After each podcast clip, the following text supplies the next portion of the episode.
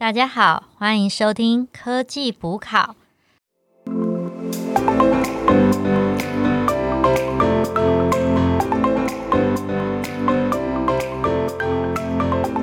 哇哦，今天就是我们的最后一集，关于第一季的部分。那我是主持人 Anna。大家好，我是主持人 Alicia。大家好，我是 Alan。啊，那今天呢，大家在听这一集之前，可以先搭配 AI 背后的暗知识的最后一章 CH 零七。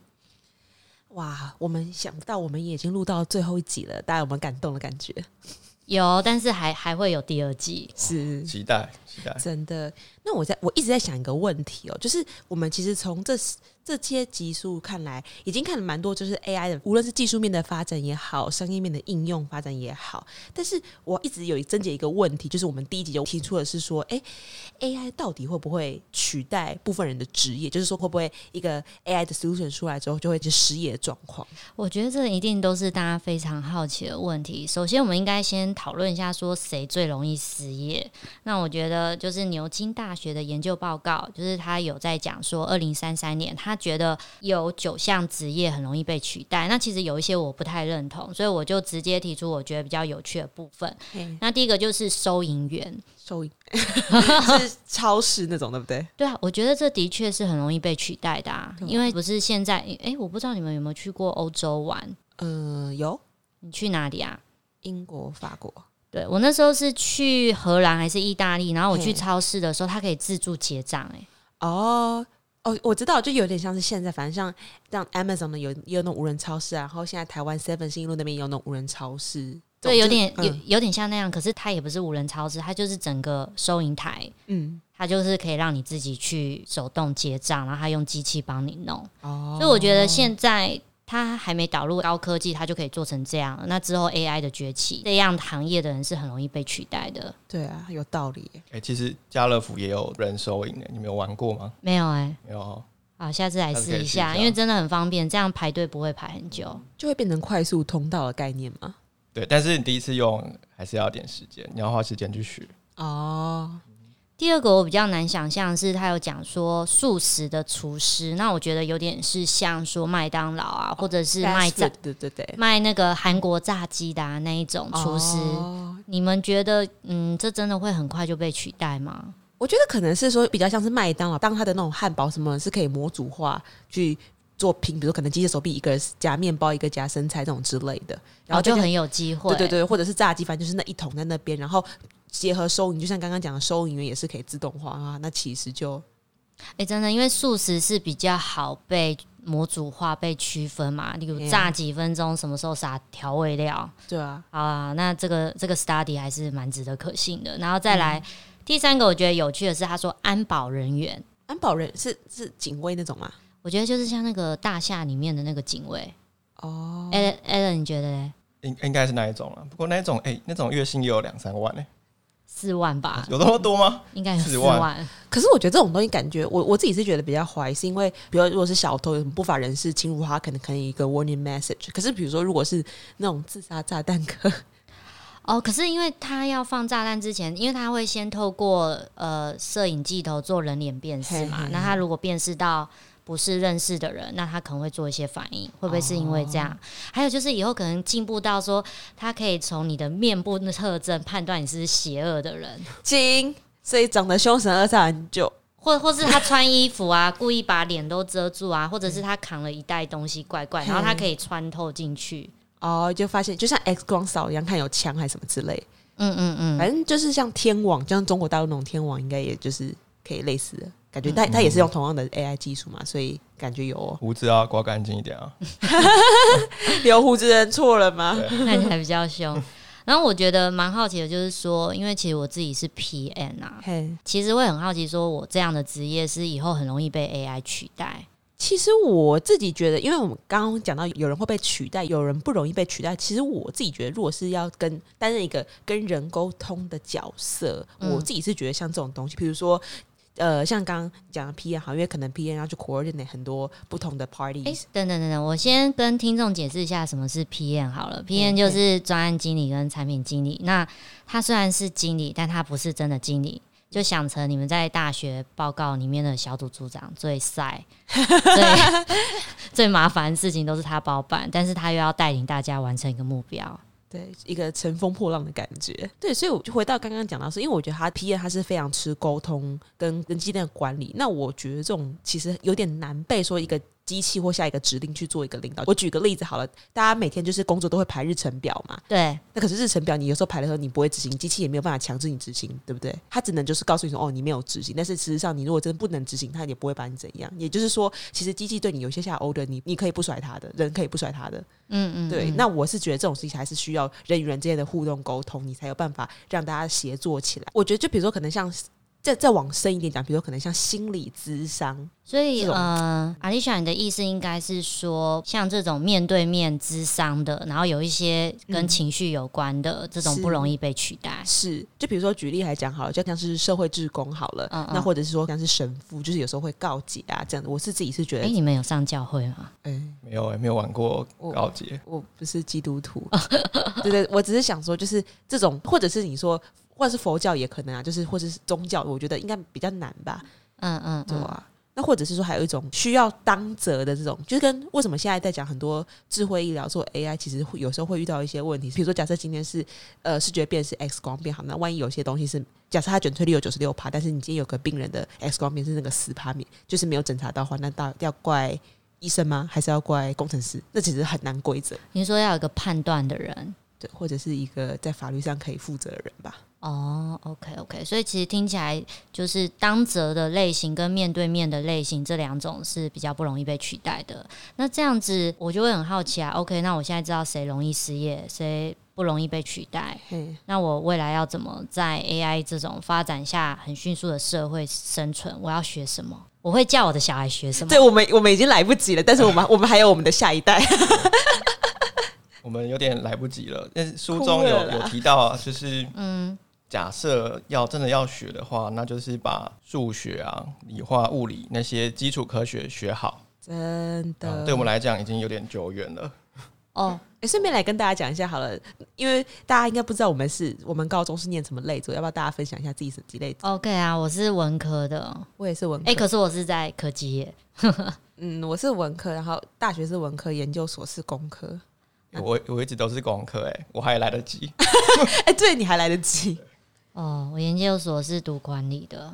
OK，哎，那我继续，就是其实我们入学从国小、国中、高中、大学一直都在学数学嘛。没错。那其实大家应该知道，数学是所有科学的基础，所以我们在学数学的同时，其实也同时培养了逻辑。那然后我们有时候看化学或是物理，不是也有很多算术？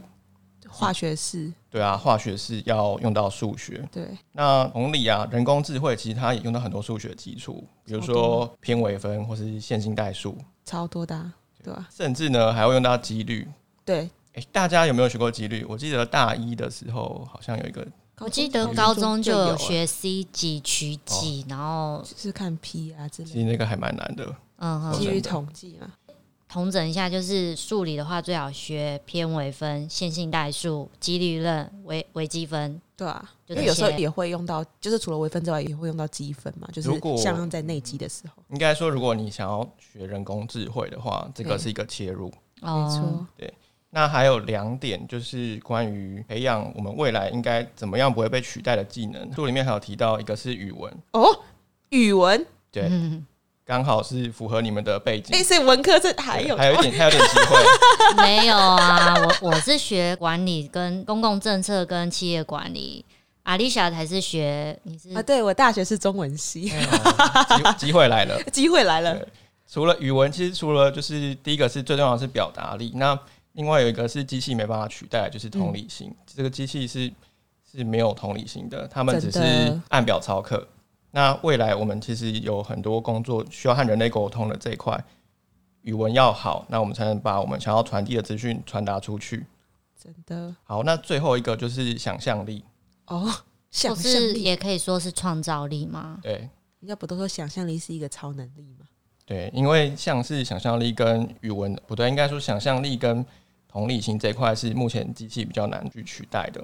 就也回到我们上一集有讲到说，其实你要让 AI 去创造一个新的作品，它是可以做，但是它的创造的范围还是有限的。而且三号来讲还是 copy 啊，对啊，对啊，它是 copy 很多，然后再去判断说有没有跟它不一样。它可能是变成一个大众审美的公约数，但是你说还有什么新创性啊、独创性，可能就比较难吧。嗯，我们刚刚其实讲到很多关于 AI 对我们的影响嘛，可是我也想知道说，OK，我学了这些知识，那我 AI 之后会有什么新职业啊？对啊？各位资工系或者是相关类型有愿意从事 AI 产业的朋友们，可以参考一下。我我呃，书上有介绍就是蓝领、白领跟粉领，然后我想先讲一下蓝领啊，什么是蓝领？蓝领就是需要靠体力劳动的。哦，白领就是用脑力的，粉领就是比较情绪相关。那蓝领的部分呢，有介绍说，第一种数据标注员啊，下 label 的，在做监督式学习的时候，对对对对，就是标注的人嘛。那很需要很多人去做啊，很多人判别。那第二种是资料获取师，资料获取师是。怎么样把这个 source 接进来，这样子吧？呃，应该是说，我举自动驾驶为例嘛。那自动驾驶是要把所有的地图，你都必须要很精准，甚至你实景上面也要很了解，你才能判断各种状况嘛。没错。那所以就需要有去收集这样资料的人。那你也可能是需要实际，例如说我要到云林去走走，然后去拍照，去采去那叫什么田野采集。但是也需要说资料收集完了，要有人做后台整理？对啊，就还是要 arrange 一下。所以第二种资料获取师，它的范围也是蛮广的。那第三种是 AI 训练师。a l a n 你想象 AI 训练师是怎么样的？有有点难想象。我第我其实我第一个想到是那个什么神奇宝贝训练师小智吗？对啊，然后拿然后拿着那个宝贝球。对，所以他也是透过实战越来越厉害嘛。所以 AI 训练师也是需要靠驾驶啊，一直开着车，让他知道说，哦，今天发生这个状况。我这么做，你要学我这样做。然后工厂的机器人，它在组装机器，或者是像刚刚我们有介绍说，像麦当劳它有模组化的，那它怎么去炸这个鸡块什么的，都其实还是需要有人在旁边看一下它做的对不对，然后做调整。它是有点像 QA 嘛，去看说这个 model 目前训练的 performance，然后给予一些 feedback 这样子。我觉得一部分是，但也要就是后取的角色。嗯，是是是，对。那这是蓝领啊，白领的部分呢？我觉得对白领这个，你刚刚讲白领，我是觉得还蛮厉害。就像比如说最简单来讲，就是一般的 data scientist 啊，然后工程师这样的一个所谓的一个系统的开创者跟创造者。嗯嗯嗯。那另外的话，还有一种，我就觉得书中提到蛮酷的，是说是监控跟维修者。刚刚讲的，假设我现在是做一个 AI 操控的一个机器人，那但是有一些呃在操控过程中，如果有些问题故障发生时候的一些维护人员，那甚至说可能在旁边 stand by 然后去修正一些 bug 的话，我是觉得也是有需要一个这样的一个。类似像是维护者的一个角色。哦，对啊，修这些 AI 的东西其实也不是一件很简单的事情，或者说可能落地了 AI 的某一种软体进了一个商业应用的一个范围之后，总会有一个客服或什么之类就 stand by 去帮客户解决一些呃问题，或者说你是一个 model 一些新资料进来的时候遇到 overfitting 要怎么办，类似这样子。那还有我自己是觉得就是。还有另外一种是跟沙盒比较相关吧，就是之前前几集有介绍到，是说因为现在很多创新的科技，当然要进行一些场域测试啊，或是验证的时候，那相对来讲都就会有一些在建立相关的一些法律的规范的人。可是因为现在目前的话，我觉得要同时懂 AI 的技术跟同时懂法律没有比较困难，那相对来讲可能也是一个蓝海吧。嗯嗯嗯嗯。那我补充一下粉领这一块好了，回应一下前面就是机器没办法取代的是语言的同理心跟创造力嘛。是，那像比如说未来其实心灵这一块的市场还是有的，需要心灵鸡汤，说还是算命吗？不能有冷冰冰的机器来做。没错，平常接触的都是机器，那这个时候如果有人还是用 AI 来帮你做一些告解，相信大家一定会不能接受嘛。我没办法接受，我没办法接受谈心的人是 AI。而且就会变成说一个状况，假设说你现在问 AI 说你好不好，就 AI 感受你是，就比如说可能假设依照你的表现啊，假设你一满分一百分，然后结果你只有三十分，然后 AI 说你是个 loser，应该没有人 没有人能接受吧？那还是要婉转点啊。嗯嗯。所以这这些情感类或是需要高度情感的工作，比如说婴儿教育或是啊，对小 baby，对，或是社会工作、心理智商这些，未来都还是会有市场的。哦。嗯哼，嗯哼，嗯哼。其实呢，有人也有在预测，就是 AI 未来会造成严重的失业。大家有没有想到有什么办法可以解决这类型的问题啊？哇，这大灾问呢！这也太难了吧？不过书中他有介绍一个概念，我觉得哦，这的确是一个办法，一个解套，它叫做 UBI。我听过呢。解释一下什么是 UBI 吗？我还以为你们会知道，因为那个之前总统大选，美国总统大选很热，然后杨安哲他就有提出 UBI 的概念，对对对，就是 Universal Basic Income，就是基本他在固定的时间都会发给所有人民基本的工资、生活费，但是你不用工作，他是不管你的性别啊、教育等等的阶级哦，你是有钱人，你是没钱人。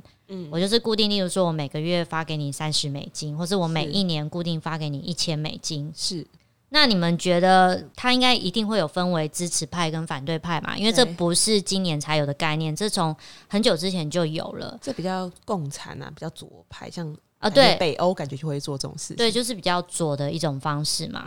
那我就想分享一下为什么大家会支持，虽然他也是会有很多反对的声音。那支持者就会觉得说，例如说家庭主妇啊。他其实是做很有价值的事情嘛，他在教小孩，对，很有他还有工作那些都有一些产值存在。所以各位就是男性们，假设结婚之后，老婆愿意牺牲在家带小孩，真的要好好的照顾一下他的心情感受。没错，对啊，是的，是的，还要发一下工资就是，而且家庭主妇没有下班呢。哦。是最可怕的，所以他就是想肯定这种全职母亲嘛，是他，但他没有收入啊。那第二种就是说，其实已经有做过一些实验，发现真的可以缩小贫富差距。例如说，阿拉斯加，美国的，他已经很早就开始每年支付一千到两千美金。那那你知道说他原本在全美的收入水准排名是第几名吗？阿拉斯加比较偏远呢，感觉就是就是，而且气温有可能他在加拿大的上面，说他第三十名。然后结果他开始做这件事之后，他就排到第二名。美美国有这么惨吗？所以它是真的有缩小贫富差距。那再来就是说，做这件事的话，表示大家都有基本的钱，所以他们可以看医生，或者是吃比较好的食物。虽然当然说这个钱不是到很多，但是至少你不会没办法生活下去，所以可以提升健康水准。但是我会有个问题是说，就第一个的话，就像之前反对 Andrew 的人可能会讲说，啊，第一个就是税收嘛。但我觉得基本上社会福利本来就是有一定的 trade off，这是无可厚非。但我会觉得说，呃，有个概念是说，你给他鱼，你不如教他钓鱼。因为他其实，我觉得有时候会造成贫富差距的这个原因，他其实不只是说他可能一时的贫困，而是他地区好了结构性的问题，就是这这地方可能产业已经转型了，然后就像底特律一样，已经是一个过去的工业都已经被转型，然后接下来然后人相对比较贫穷，那贫穷的家庭就养下一代就是贫穷，那可能没有办法透过像是升学或者是什么样的方式去做一些阶级流动或转换之类的。所以书里面也是有提到另外一个概念，是觉得是相对这种在提供全民福祉的状况，它是另外一种转变，它叫做 UBT，叫做，但它就是也是一样 Universal Basic，但是它 T 是 for training，哦，就是让你具有一些职业训练啊或什么之类，帮助你去做一个比较好的就业这些状况之类的。嗯嗯嗯，哎，我看 Alan 他对 UBT 是比较了解的。这概念蛮酷的哦，它应该是作者他想到的一个相对比 UBI 来讲还更好的方式，就是把钱发给培训机构，嗯，那那些使用者通过考试啊，假设呃通过了一些 training，你你就可以不用花钱就学到一些技能，嗯嗯嗯，所以那另外有一个好处就是，只有真正需要的人他才会去。使用这个 UBT，哦就是变成说，如果你在家里耍废是不行的，对，对，你不能不能在家里等到天上有钱马上寄到你家，没有这么好的啦。反过来有一个角度来想，UBI 好像也还还不错。如果就是躺着就有钱进来，可是他钱可能没有到很多。哎，我想一下，那个阿拉斯加州一千到两千美金，因为他的钱来源是因为他们的油的收入非常高，他是拿对对，他是拿油的收入去支持这个，嗯。但是刚刚我觉得阿丽莎讲到一个很棒，就是说，如果我今天大家都这样子做，那我的税收是要很高，不然到底政府要从什么收入去解决这个问题？就都是加税啊，所以说像北欧的税率是很高的。所以我就想问 Alan 说，那个 UBT 啊，就是改成培训的这种方式，可以减少成本吗？哦，可以的哦。书中他有提到一个数字，他说，假设今年全美的失业率是百分之二十，嗯，那我一个人每年培训花一万美金。那相对这个数量来讲，如果我改成 UB，嗯嗯嗯，UBT 的话，嘿我的花费只有 UBI 的百分之八。哦，你说就是就算用 financial 面去啦，它还是算是比较 cost saving 就对了。对，那其实还我觉得还有另外一个概念也不错，就是如果说未来我们休息时间增加，比如说一个礼拜只工作四天啊，周休三天，那这样好像其实也可以有一些解决的配套措施啊，因为大家工时缩短了，所以劳动力的需求就提升。哦，工时缩短，劳动力提升是什么意思啊？就他必须要 hire 更多人去负担这些做工同样的工作。对啊，就比如说我同样都要做一台车子，我本来要十个工人嘛，嗯，可是因为大家的休假的时间变长了，嗯，有可能需要十二个工人。哦，而且这样子休假又有更多人愿意消费。对，嗯嗯嗯，当然好有，我觉得方法都会有一些优点跟缺点，然后大家应该也都是在想办法把它找到一个很好的一个 balance 点吧。嗯嗯嗯，那我还想问问大家，这是下一个 segment，就是说关于说中东哦，你们对它的印象是什么？石油国家，还有沙漠。对，它是沙漠，所以其实我想讲是说，它是因为有石油，所以它变得很厉害，一飞冲天了。对，那可是现在我们电动车开始在起飞嘛？那假设未来它普及了，然后我对石油需求很少，那中东是不是就没钱赚了？对，然后刚果会崛起，因为刚果是盛产这种电池的原料。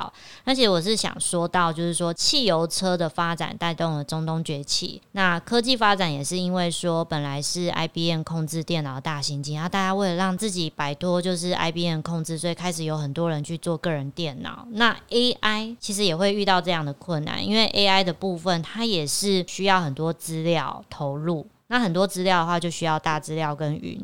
那如果需要大资料的话，那你必须要聚集在一起去机器学习、深度学习，你才会有产出很多很棒的资讯，可以做一些用途。那其实政府在这方面它是会有更好的使用。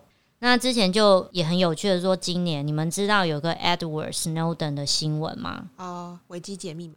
对，哎，你们知道吗？有看过。不然 Alan 讲一下。考倒我了！我只知道他是一个好像蛮有正义感的人，就是他在国家的政府单位工作，哦，但是他有一天发现政府会做一些监控人民的事情。对，就是他他发现 NSA 收集所有人的一些电话跟网络记录，所以有隐私权问题，但是。我这边就想讲，到说，那如果 AI 一直发展啊，其实各个政府它把 AI 发展到极致的话，那它其实也是把人们的资料都纳入自己的手中。所以我就会想说，AI 是不是真的就造成政府的权力越来越大？我觉得这是一个未来一个会蛮严重的问题。就像说，现在像大家现在一想到 AI，想到应该都是大公司吧？像像是美国话就是 FANG 嘛，就是包含 Facebook 啊、Apple、Amazon，然后。呃，Microsoft，然后 Google 之类，那可能中国的话就是 BAT 嘛，百度、阿里跟腾讯嘛，嗯嗯，都是这些掌握在大公司的手里。那变成是说，我觉得一方面也是造成，就是这些科技公司就会慢慢的从可能从一开始的科技公司，然后版图越扩越大，越扩越大，然后同时他们也接了很多政府的案子啊什么之类，就会变成，就有点像是。中国啊，或者是韩国那样子变成大型的财阀嘛，财阀巨大化。对对对对对，因为像韩国的话，大家应该比较了解，是说可能像是就是 Samsung 独大嘛。那基本上如果说你如果进不了 Samsung 工作的话，那你在韩国应该基本上。就是也找不到什么工作，因为各行各业都是 Samsung 的，所以美国政府也在关注四巨头的发展啊。是啊，但是我觉得其实这种是难免的，因为要变成说到最后大者恒大嘛。那然后因为当它的 data 可以越收越多的话，它可以发展的 model 它的准确性，然后可以接触的应用范围一定是最广的。如果就算你要是做新创的话，你也很很难去跟他分那个蛋糕啊。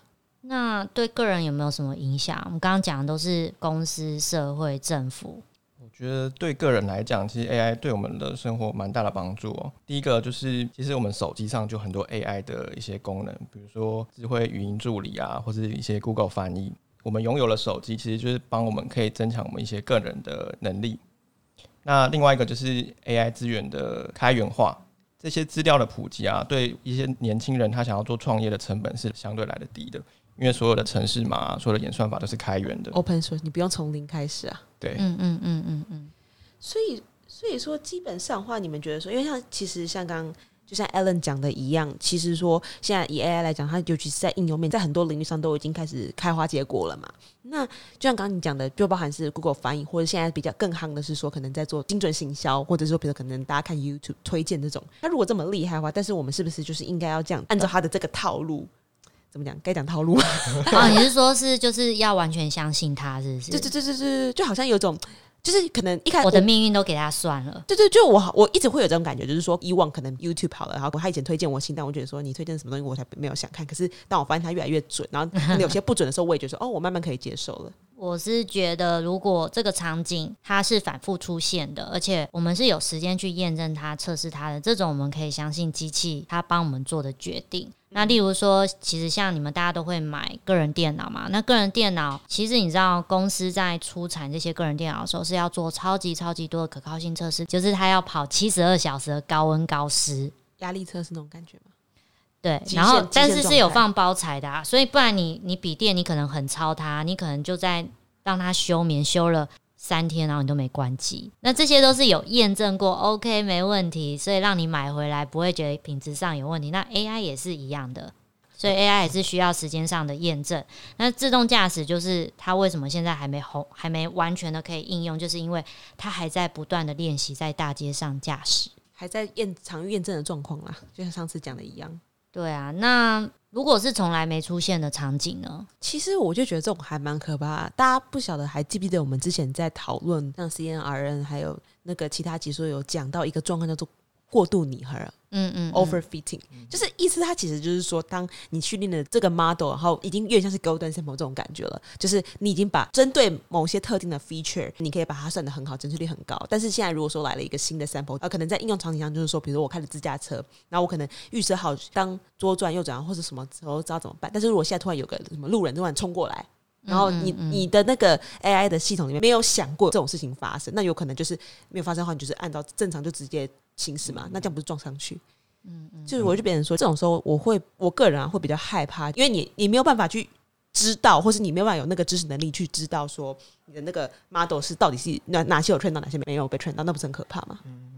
那我觉得你们都讲的还不错啊。我自己的看法是，其实 AI 真的是很厉害，所以只要像是有一些标准答案，不是零就是一的这种问题，我是可以全权相信 AI 的。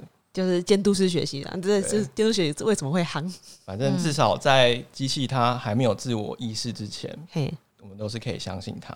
还没有变成全民公敌的时候嘛。，好哦，那今天这一集就到这里啦。那帮大家复习几个重点。第一个就是说，诶 a i 的确是可能会造成大量的失业，不过不用怕，就是未来可以学什么呢？